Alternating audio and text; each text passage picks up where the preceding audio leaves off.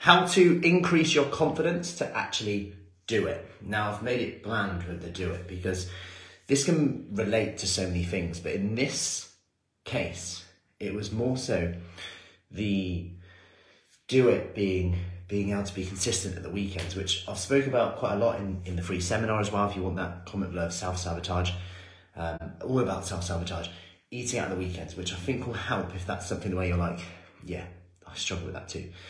But increasing your confidence to do it. How do we do that? Well, firstly, we've got to actually do something.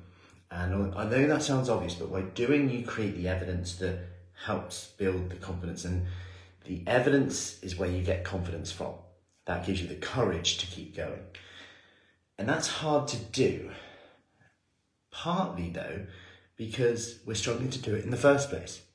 but that could be because we're actually struggling to do something that we, we don't need to do yet.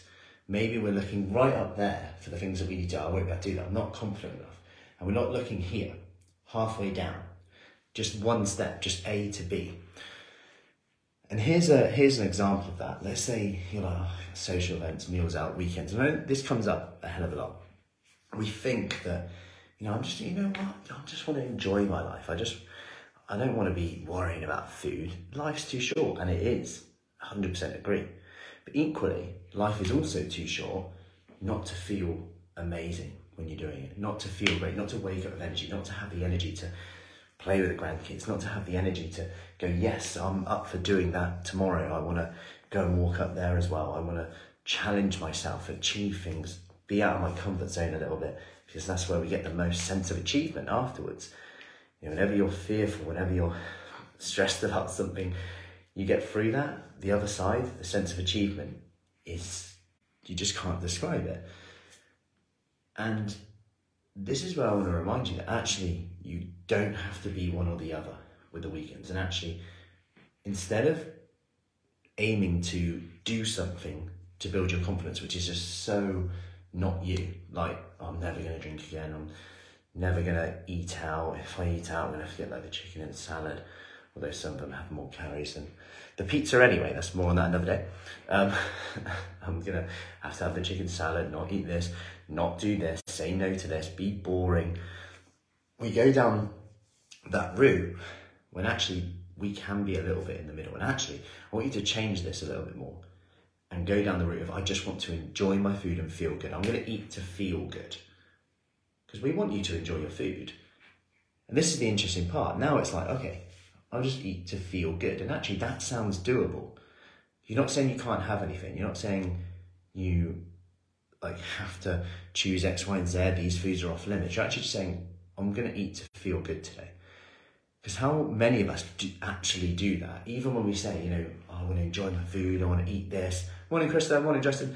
I want to enjoy my food. I want to eat this. I want to eat that. If we often overeat. We're often like, oh, I need to stop doing that, but I don't want to give it up. But, uh, so actually, this is about changing our expectations here and actually saying, I'm aiming to enjoy my food. I'm eating to enjoy my food. And what could this look like then? So I'll give you an example. We we agreed with, with the person I was talking to about this that they would just choose the social events that they were going to do what they want at and in, in just enjoy enjoy and eat until and eat to feel good and then we chose a few others where they were like way more in control. Go, you know, I'm just going to treat like I was at home. I'm going to have one plate. I'm going to have lots of protein. I'm going to a barbecue. I know there's going to be protein there.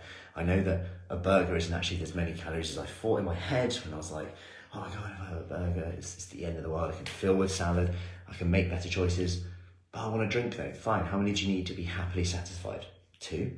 Fine. Go for that. Great. It's actually, I'm enjoying myself. I'm eating to feel good at the same time. I'm building confidence that I can do this now. And that was the difference there. Rather than it being like our oh, weekend barbecue, sorry, it won't work. Subtle differences sometimes and just changing the way we think. Just thinking slightly differently can make us be a bit more consistent. And actually, instead of falling off, or rather jumping off the bandwagon every week, we trickle along. And that's the difference. And if we do mess up, if we do have days where we're like, ah, oh, went back to my old ways there, fine. Stress about it for 10 minutes, then just move on. It's not worth any more energy. After all, you said in the first place, right? Life's too short. I want to enjoy myself. So, hope that helps. Any questions? Let me know, and I will see you